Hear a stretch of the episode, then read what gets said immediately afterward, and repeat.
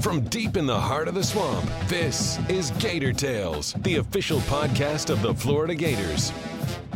Gator Tales is brought to you by UF Health, the official healthcare provider of the Florida Gators.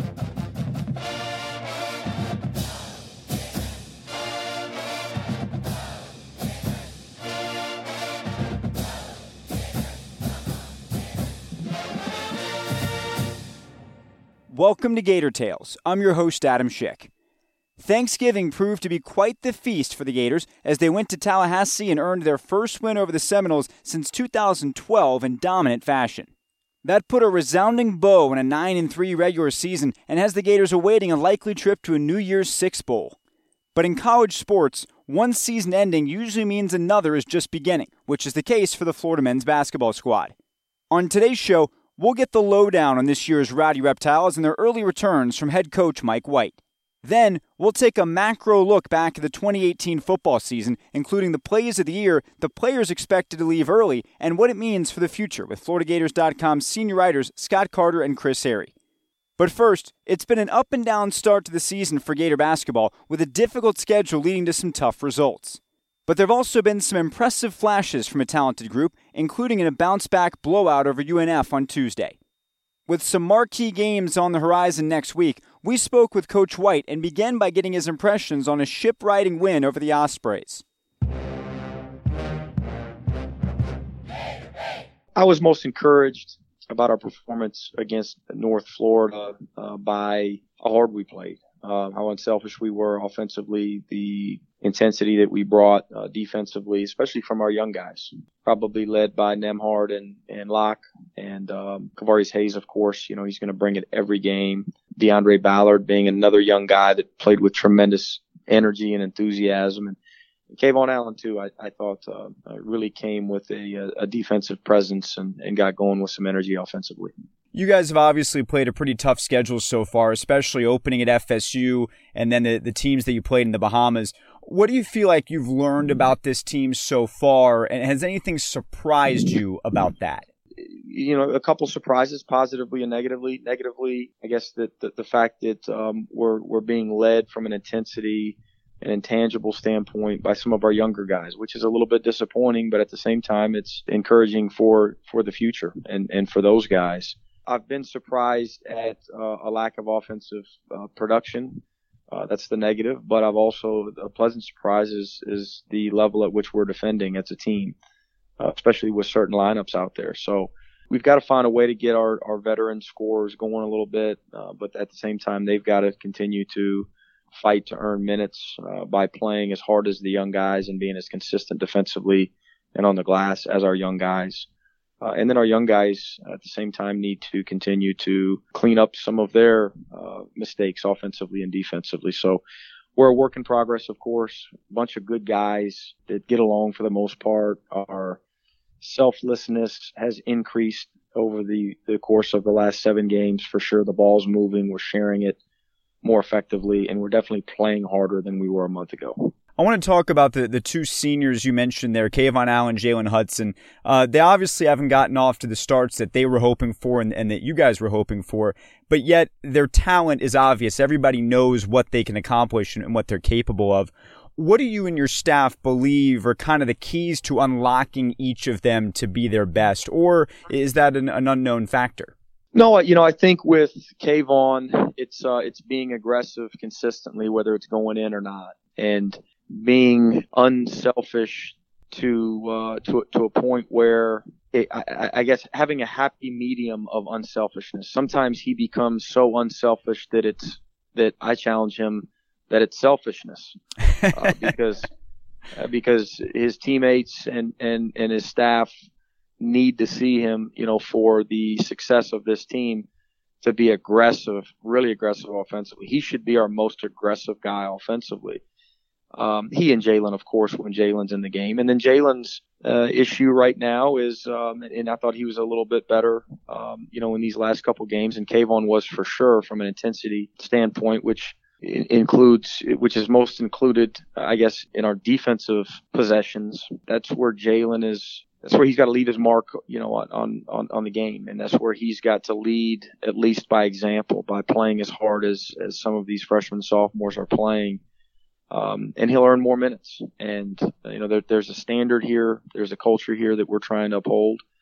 Um, and he's, you know, he's an awesome kid. He's, uh, he says all the right things. And as he earned more minutes, um, there's no doubt in my mind that you know he'll get into an offensive rhythm. He's too talented not to. You know, playing down in the Bahamas, we mentioned a moment ago, but it's so unique in that you're playing three games in three days. The only thing that's similar to that is if you, you make a, a strong run at an SEC tournament or something like that.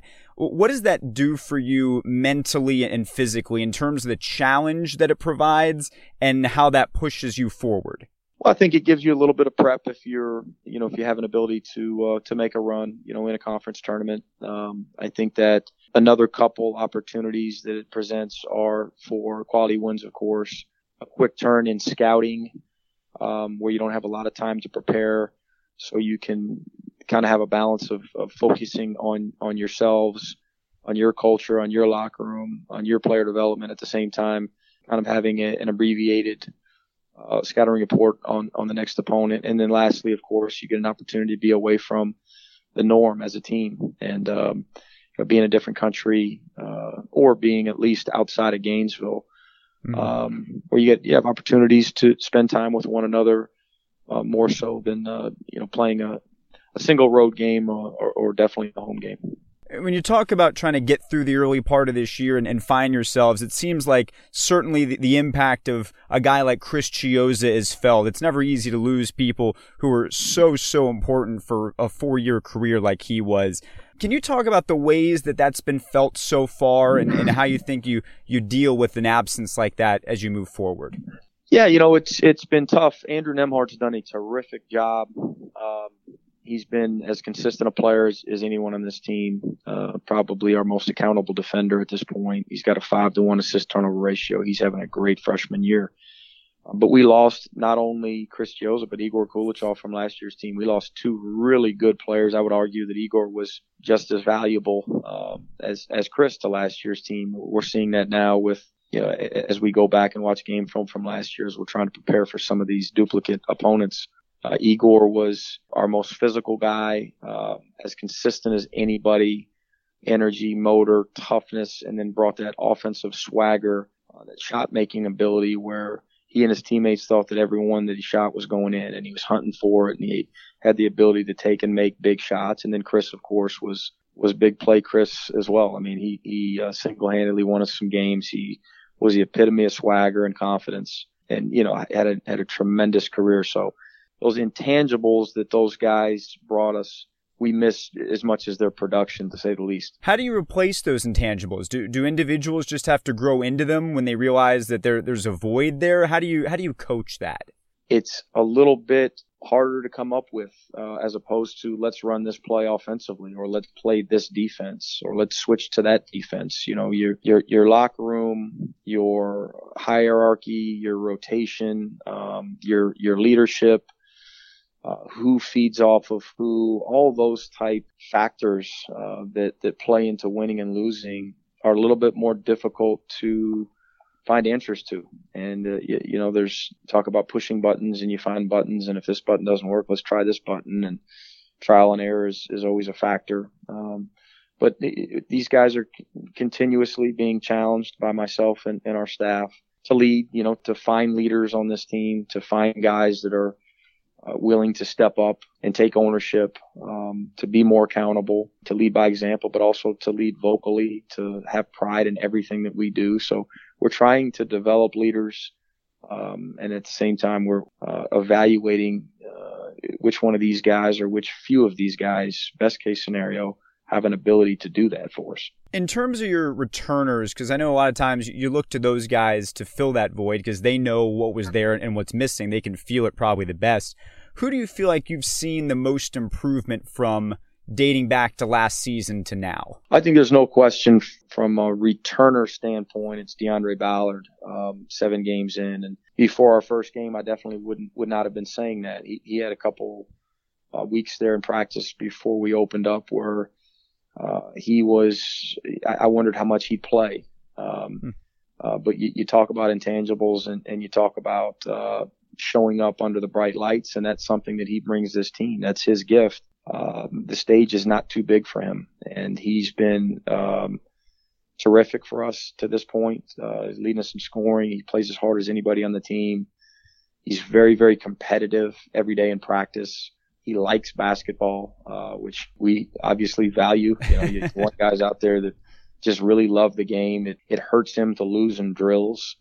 Um, you know, believe it or not, that's something that this team, uh, you know, a bunch of guys on this team, you, you wish we could get to be more competitive. And I know every coach probably feels the same way, but our competitive spirit is, is pretty average, um, but he increases it. So he's, uh, he's been a pleasant surprise and we value a lot of what he's bringing to the equation right now. In terms of the newcomers, you mentioned Andrew Nembhard, but also Keyontae Johnson, Noah Locke. Uh, can you just talk about those, that trio of freshmen and what you've seen from them, the, the potential that they have for you? Yeah, we're very pleased with all three of these guys. Um, a couple of them are starting. Keyontae's a guy that'll always, I think, uh, fight to be in in that um, in that five at least this year. Uh, I, I, would think. You know, he's uh, he's pushing a couple other guys. Um, and who knows? He even when he's not starting, he may play some starters minutes. It all just depends on how he continues to develop and the motor at which he plays with those other two freshman guards.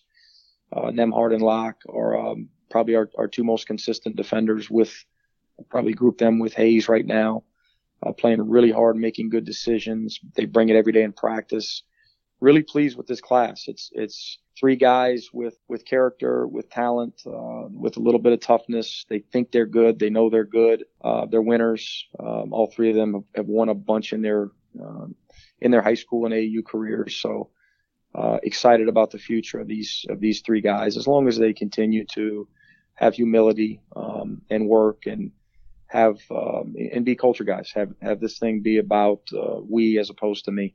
You've got a, a couple of marquee games coming up against West Virginia and Michigan State.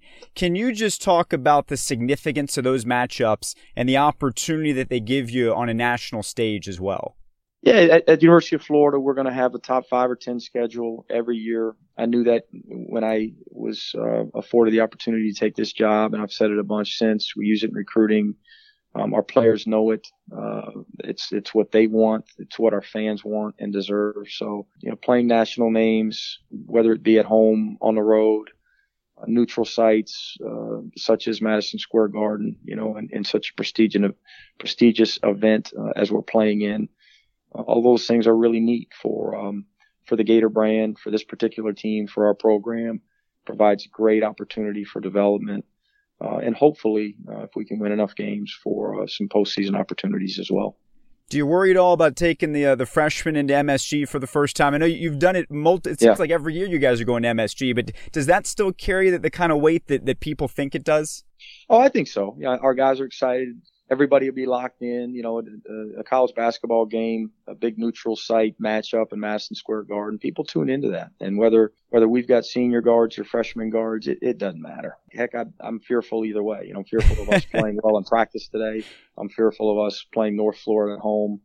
You know, West Virginia, New York City. It's it's it's the same thing. You know, it's uh, obviously a, a, a better team, a high level opponent, but it's an opportunity to get better opportunity to uh, to advance, to progress, uh, to win. You want those great opportunities, and you want the challenges of playing some great teams. Final thing for you. I know it's just a short business trip to New York, but if you did have some extra time, what would be on the agenda for the Big Apple? Oh wow, it's funny you ask. I, I know nothing about New York City. I've been there. I bet I've been there 20 times for basketball trips, games, recruiting. And I, my wife and I always joke about the fact that one summer we'd like to go up there for a weekend and actually see the city. I've been there 20 times, but I haven't seen it. So I, I, wouldn't know the first thing to tell you. Probably try to go get a really good uh, local slice of pizza somewhere. That's good. So, so no, no Hamilton for you. No idea what that means. Well, Coach, uh, we hope you do get up there some point in the summer. But for now, we hope it's a good and successful trip this weekend. And we uh, we thank you so much for your time as always. Thanks, Adam. Go Gators. A series of streaks were snapped when the clock hit zeros at Doak Campbell Stadium on Saturday, and which one mattered most is debatable depending on your perspective. But one thing was clear This was the emphatic way the Gators needed to close the book on their first regular season under Dan Mullen. In a wide ranging chat about the campaign on the whole and some critical superlatives, we began our chat with Scott and Chris by getting their view on the significance of the win over Florida State. Well, uh, much needed, obviously, Adam. I think it was more important than winning any bowl game that they'll play in, even a New Year's Six bowl. I just felt that, you know, you as good as Dan Mullen's first season has been, there would still be kind of a little asterisk there if they lost to Florida State for the sixth consecutive year.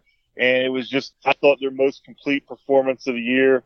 Uh, the offense looked good. The defense looked good. Feleipe Franks had a really good game.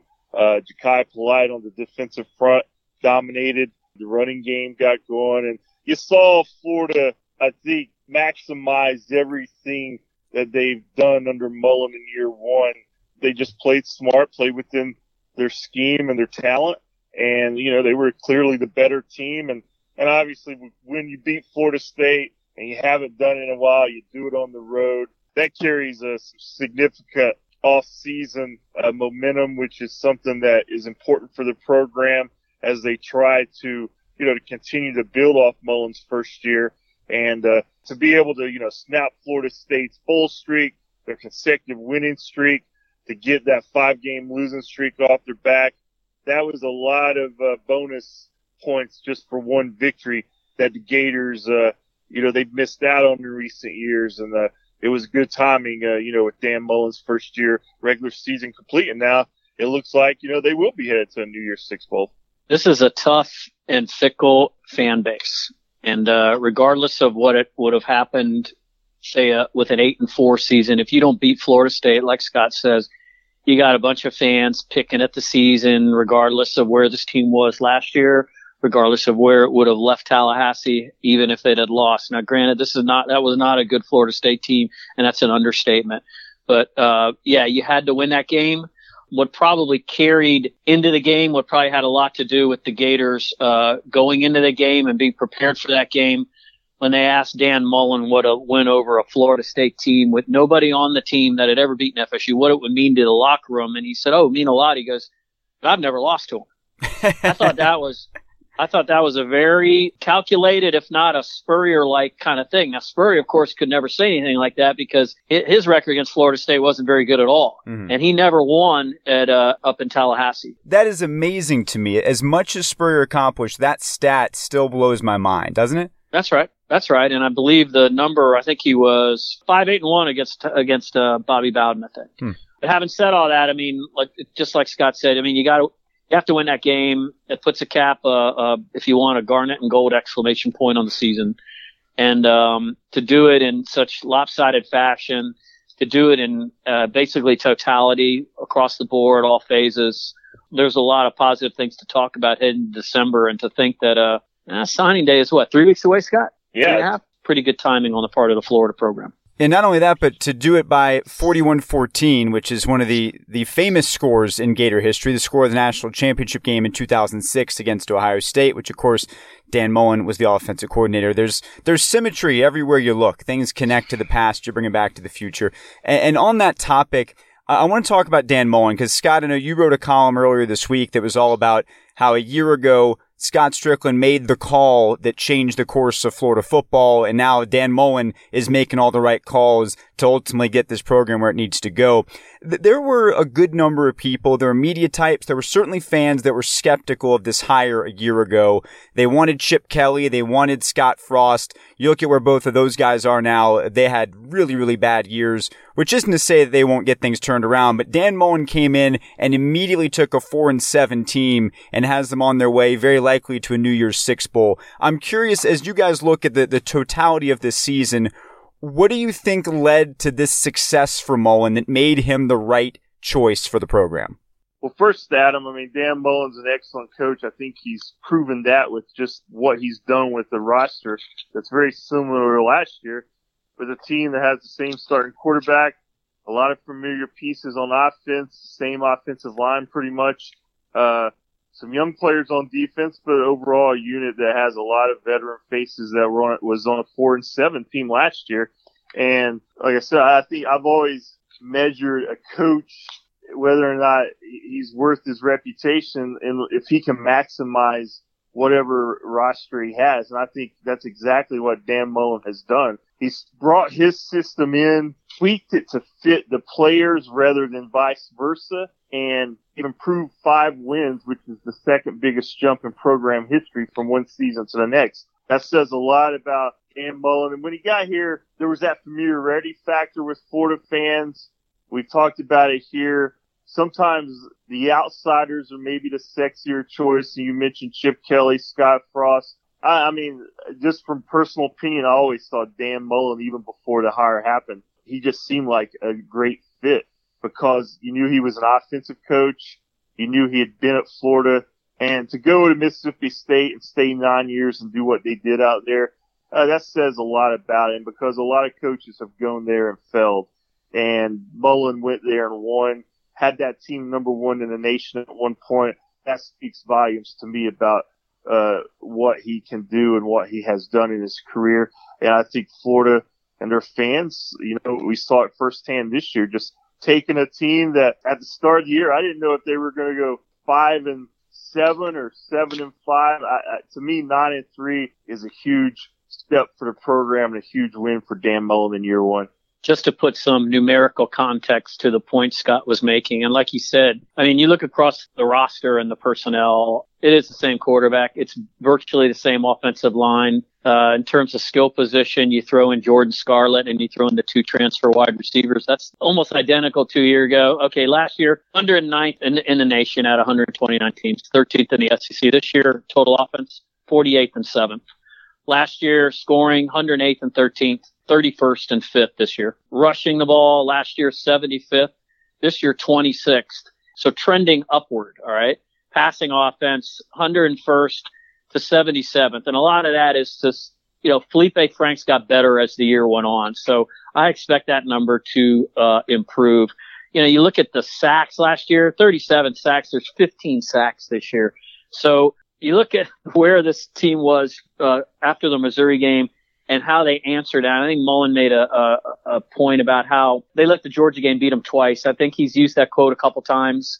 It was there was some hangover from that game going into Missouri because of the long term ramifications, what it meant in the big picture in terms of the SEC East and maybe national championship picture. And and this team, let's face it, this this team wasn't good enough to be in the in the college football playoff, and that's fine. But they refocused their goals and rerighted the ship, and uh, you know, you go into Tallahassee and do what they did the other day. Florida State has had way, way better recruiting classes the last few years. You go, what, who are the five star players, Scott, on this team? Martez Ivey, CeCe Jefferson. How many more are there?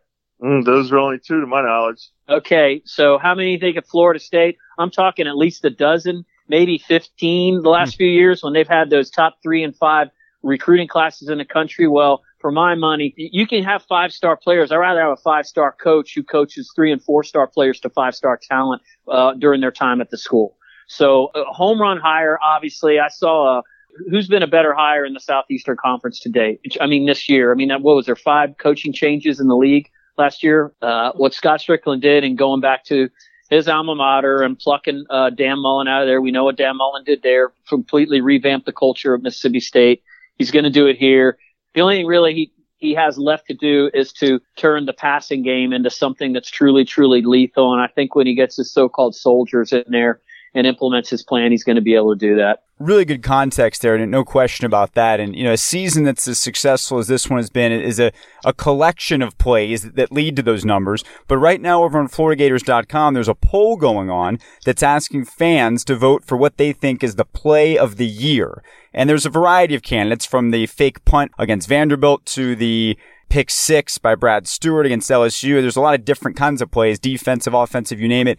I'm curious for you guys. I, I love being able to get you guys on different pages because you always have the same answers. I'm hoping in this case, you guys both have a different take on play of the year for Florida football. Yeah, I'll go with the double tap pass, you know, from Feleipe to Kadarius Toney to Moral Stephens at Mississippi State for the go ahead score. You know, coming off the win at Tennessee, that was a big first step on the road for Florida but there was so much uh, hype and just off the field storylines for the Gators when they went up to the road to Mississippi State with Mullen's first time back there. Uh, obviously, it was an emotional game for him and his family, but that was a statement game in my eyes. When you look at this season, that kind of showed me what the potential was and what it ended up being. When they went out and beat Mississippi State, which was ranked at the time, uh, Florida, I think maybe it was 25th at the time. They were ranked lower than Mississippi State. But that play, that was such a gutsy call at that moment. They executed perfection and the defense did the rest. And that was also, I thought, one of the coaching staff's best performance of the year. I mean, they neutralized Nick Fitzgerald. They really knew what Mississippi State wanted to do, and they took them totally out of their game plan in the second half. And Mississippi State, with one of the best defenses in the country, I mean, you had to work some magic against them, and and that's when we saw Mullen dip into his uh, bag of tricks at the perfect time, which he showed a knack for all season. And like like I said, I think the reason that one stands out to me is because that flashed, wow, this season might be better than we expect if they can get out of here with the win. And that play was crucial in that victory. And to Scott's point, Mississippi State only allowed five passing touchdowns the entire season. So it took something special to be able to get that ball in the end zone. And obviously Florida was able to pull that off. And you see the importance because they didn't give up a lot this year. Yeah, I mean, just to piggyback on what he said, that that was a huge. That game was was about toughness, and I just remember the celebration that uh, if you, I mean, people saw the uh, locker room video celebration after that game. People, if you weren't there, you couldn't appreciate how big that that game was, and and how how big that win was at the time. Because I think that kind of sent a message to his team. You know, it doesn't matter how many points we win by. You know that at that point that that was all about toughness, going on a road and all the circumstances and and Mullen did a good job of avoiding making that game about himself. Uh, even though everybody knew it was, and he flipped it around about how great a team win was. So uh, that's a great call by Scott, and I, and I'll, I'll reference a play that you, of course, that that is on the the poll. The Brad Stewart pick six because I think at that moment that was as good a swamp moment as we've had in a long time. I mean, you can go back to Antonio Callaway and in Tennessee and maybe a couple plays in that Ole Miss game in 2015. Those are the, that, those are fantastic moments also. But that was the biggest play in the swamp this year. I think that maybe if Florida can piggyback this momentum and, and come up big in a bowl game and be victorious there and cap the year with 10 wins, I think what we saw that that moment in the swamp when Brad Stewart finished that game off with that 20, 27 to uh, 19 win. I think that could be a kind of harbinger and a preview for what the swamp could be next year. The momentum heading into the season, if the Gators can come in with 10 wins and really get people excited about what will happen next year. I, th- I think that's where this is headed. Maybe they can go there without a 10th win and anything, but with the schedule that they're playing at home next year and the anticipation and what Mullen has proven he can do, I think the electricity in the swamp that night, capped by that play by Brad Stewart, was the highlight of the season it's hard to go wrong in this category. I'm going to say though, for my money, it seems crazy. Maybe the least impressive of all of those in terms of the, the flashiness. The fake punt against Vanderbilt. I don't think Florida wins that game without that fake punt working, which changed the whole momentum. And if Florida doesn't win that game, then I think we're having a very different conversation now in terms of where the rest of the season goes. That probably gets overlooked as far as how significant it was, but I, I think it's critically important to what Florida accomplished this season. No, Tommy Townsend would certainly agree with you. well, and, and that kind of goes to this question. We talked mid-season about some superlatives, right? We had an MVP, offensive, defensive. I don't think any of those changed. The one thing we didn't address that I think is relevant, who is your most unsung hero? Who, who's a guy that doesn't get talked about that you think has been extremely critical to Florida's success this year? You know, it's not going to be a uh, flashy pick, but I think in retrospect, I didn't see it coming, and I think he's proven that he's a good player. Is the starting center Nick Buchanan? This was a guy that was down the depth chart at the start of the year, was a non-factor last year with uh, you know T.J. McCoy uh, taking that role, Tyler Jordan taking that role. I think they had an injury, and I, I think they started three different guys. Nick Buchanan surprised a lot of people by winning that job. And other than a game, uh, I think Idaho when he missed because of injury, you haven't really heard much about him. And guess what? That's a great thing for your starting center. that means he's doing his job. Uh, he hasn't had bad snaps. Uh, Feleipe Franks hasn't had any issues. And again, it's not a, a, a guy we think about a lot, but that says a lot when the guy can have a come out of nowhere sort of earn a starting job that people didn't see coming and then be a non-factor as far as uh, you know bad media coverage or or uh, talk radio criticizing the guy because offensive linemen they get criticized a lot they don't get complimented a lot and I think a, a great way uh, to really look at that is he must have done his job very well. Yeah, I'm going to take a guy who wasn't even on scholarship before the season started. I'll take R.J. Raymond, the tight end. Hmm. The guy was awarded a scholarship in the in the preseason for his fifth, uh, you know, redshirt senior season. I, I mean, I, I think he became one of the leaders of this team. I think he was one of the guys who, after the Missouri game, stood up and said, you know, some stuff had to change, or was someone who said some stuff in the locker room after that game. And I mean, think about this. This is a guy who wasn't on scholarship. And now he's a walk on and He's like commanding the respect and commanding the locker room. And think about the year for this guy to go in the season like that. Let's, let's talk about that position also. The tight end position. No one even talked about it when Jim McElwain was here, but between C'yontai Lewis, Lucas Krull, Moral Stephens, so so the, the tight end position kind of came alive, but right in the mix of that, and he didn't care if he caught a pass or not, was R.J. Raymond, who took on a, a voice in that locker room, and I think that's something when it comes to um, there's always points in the season where you're at a crossroads, and obviously that game after Missouri was part of it. And his voice was was was clearly uh, one that needed to be heard at a time when uh, maybe things could have gone in a little bit different direction. And clearly the team didn't give give up when they were down uh, by 18 points to South Carolina in the second half of that game. So uh, credit to him and credit to the to the guys that have bought into the things he said. So uh, R.J. Raymond, kudos. Yeah. Follow up on that, they were, you know, they were three and zero oh after he made that speech against uh, Missouri.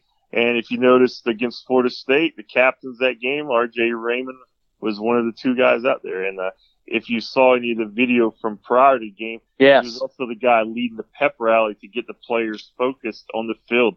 So uh, that's a good call. Inevitably, at this time of year, you start to hear about guys leaving. Uh, and certainly there's seniors you expect to lose, and then you know there's going to be some attrition from juniors who are leaving early. And the, the first one of those came through this week. Uh, Chauncey Gardner Johnson, really nice statement he put out talking about how much his time at Florida meant and the reasons why he's ready to move on to the next level. Um, Scott, I know you, you had posted the story about that. Can you just talk about Chauncey and, and what he had to say and, and kind of what else we anticipate in terms of other guys who may be heading to the next level? Yeah, Chauncey, obviously, this has been on his mind for a while. You know, he's got a girlfriend uh, that he's close with, obviously, a young child on the way. Uh, he's put in three years. He had his best season this year. Uh, you look at him as a potential NFL uh, safety. I think a lot of uh, mock drafts I've seen early list him probably as the third safety prospect available in the draft. What that means as far as round, I'm guessing he goes third, or fourth round, somewhere like that. Hmm. But Chauncey Gardner's an NFL type player. He's got the body. He's a physical player, athletic, very versatile. You know, pl- played the nickel back mostly at Florida, but he can also play corner. And obviously, as I mentioned, he's projected as a safety in the NFL. But this was a guy who, you know, he had a little bit of that edge to him that Florida needed, I think, mm-hmm. this year. Uh, and that's kind of what I'm going to remember him for. But you know, he's also he's dynamic when he he's had seven career interceptions, and on those seven interceptions, Adam, he's returned two for touchdowns. We saw the one against Idaho that set the tone, but he's averaged 31 yards on those interceptions. So when he gets the ball in his hands, he's dynamic. I still remember the uh, Outback Bowl his freshman season when he won the MVP with with two picks against Iowa, one for a touchdown. And, uh, it's a, what made this a little unusual. He did it so early. You know, a lot of times these guys wait until after the bowl game.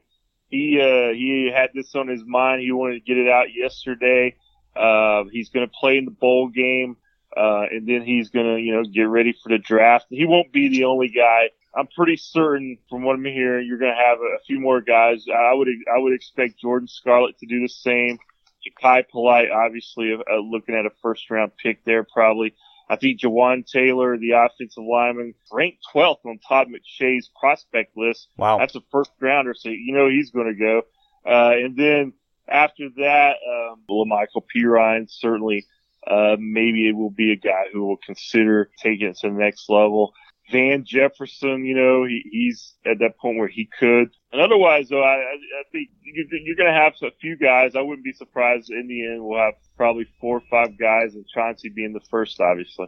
So as you noted, a lot of those announcements are going to come after the bowl game, and now that the speculation is on, I mean, the fact we're talking New Year's Six bowl is pretty surprising given some of the expectations this year. Uh, but what are you guys looking at? What are you hearing? What can fans expect in a, a few days' time for where Florida's going to be headed? The early buzz, Adam has them probably going to the Peach Bowl, maybe a matchup against UCF, which I think would be very interesting. I think that would uh, give both programs a lot of incentive to win that game. Uh, for Florida, they talked about it after the FSU uh, when they were asked by a couple of reporters. Uh, I know David Reese and uh, and Van Jefferson were asked specifically while I was there about maybe playing UCF, and both guys they liked that idea. Uh, I think it would be a, a good matchup, especially if UCF still has their long winning streak. Unfortunately, the injury to McKenzie Milton, regardless of where they where they play their bowl game, you know, you hate to see uh, McKenzie Milton get hurt the way he did against USF, and he's going to miss it. But still, yeah, anytime you can play a team in state, that would be a huge incentive for Florida. And I think a, a good fan draw for the Peach Bowl up in Atlanta because, as we know, it's it's pretty good travel distance for most Gator fans. A lot of Gator fans in Atlanta and UCF played up there last year against Auburn, beat them, and they had a lot of fans up there. So I'm sure UCF would have a lot of fans too. So I think it'd be a great matchup. I think a, a, a sexy matchup, and I think it is possible. Some things have to really work out. Would be uh, Florida could end up in the Fiesta Bowl against Will Grier. I, I saw a way that could happen. There's some things have to. It's convoluted and stuff, but it could happen. But if they can't play UCF, which I think would be the best game for both those programs, obviously, because I don't see them playing each other in the regular season anytime soon.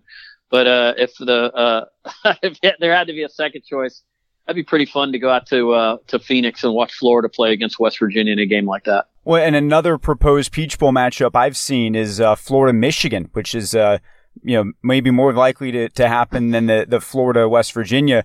And, uh, who is that that's on that Michigan sideline? That's right. It's, it's Jim McElwain, who, by the way, is now the rumors. You guys know how this goes. The rumors say he's yeah. being considered for Tennessee's offensive coordinator, which would again be even more interesting. The way the coaching carousel turns and the, the faces that pop back up at rivals, it's always, it, it never ceases to fascinate. That's for sure. We will find out Florida's bowl fate for sure on Sunday. Uh, and of course, we'll have a chance to talk about that next week. But right now, let's get to our PAT. Uh, I'm inspired by the LSU Texas A&M game that seemingly went on forever to the point where, you know, you're watching a game, you're like, I hope this keeps going because it's entertaining. That got to the point where it was like, I just want this to be over already. I know you guys have covered your fair share of events that fall in that category. So I'm curious which one for you is one that you remember as, oh my gosh, I never thought that that game would end? This sounds a little weird, Adam, but uh, in terms of stuff that involved me, when I was covering high school, the Florida High School uh, Activity Association passed a rule, um, and it, it was in the it was in the I want to say 86 or 87 or something like that. There was a case where like six different districts in the Tampa Bay area, and I was at the Tampa Tribune at the time, all finished in a tie. And so they had that, they had some kind of a tiebreaker thing and they got together and they decided they were going to break all these ties at Tampa Stadium. Instead of playing them on these high school home fields, they said, Hey, we're all going to have in Tampa Stadium. They charge, you know, they charge whatever, two bucks to get in or something. And they decided these six district titles in overtime, trotting all these teams out one by one. So in essence, your season was extended like a full week and a couple games ended in two plays. Hmm. So these guys bust in from say Plant City. Uh, one team fumbled and then the next team ran it in on the second play of the game. So their season lasted an extra week and yet it was playoffs were, was three plays long. So, uh, and it's, it's a little weird example, but at the same time, it was a great, fantastic night of high school football with a lot of excitement. It didn't last long for a lot of teams, but, uh, that's the kind of, that's, it, it was in essence an overtime. Get it? Get it? Mm. And it was kind of like a, a very, very unique circumstance. Obviously not anything like what we saw, um, the other night. I mean, I actually went to bed after the guy threw the incomplete pass and didn't know that the knee hit the ground. Literally turned the game up. Well, that's it. and obviously I was shocked to uh, find out what happened the next day. Well, I think in terms of just something that always sticks out to me, it was a Sunday night NHL game. The Lightning were on the road up in Carolina, and I was there for some reason on a Sunday night covering this game. And there was a lot of action, there was a lot of shots, but there were no goals. And we ended up zero zero tie, and I have no idea what I wrote about but I was like, that was one of those events that I just never forgot that, you know, because I had to actually make a zero to zero tie on a Sunday night in Raleigh, North Carolina, entertaining. And that's, hard, that's hard to do. And you failed. And I probably, I'm sure I failed miserably. I, I'll have to go back and find my story. I'm sure I failed miserably.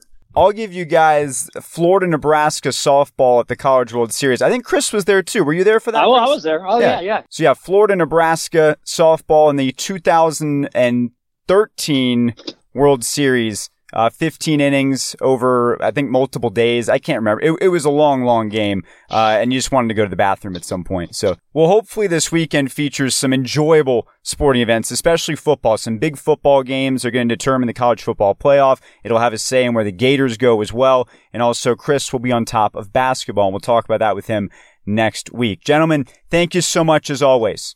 Thanks, Adam. Thank you. And that's going to do it for this week's show. If you haven't already done so, be sure to subscribe to Gator Tales in the podcast app of your choice, and please leave a review to help us continue to grow.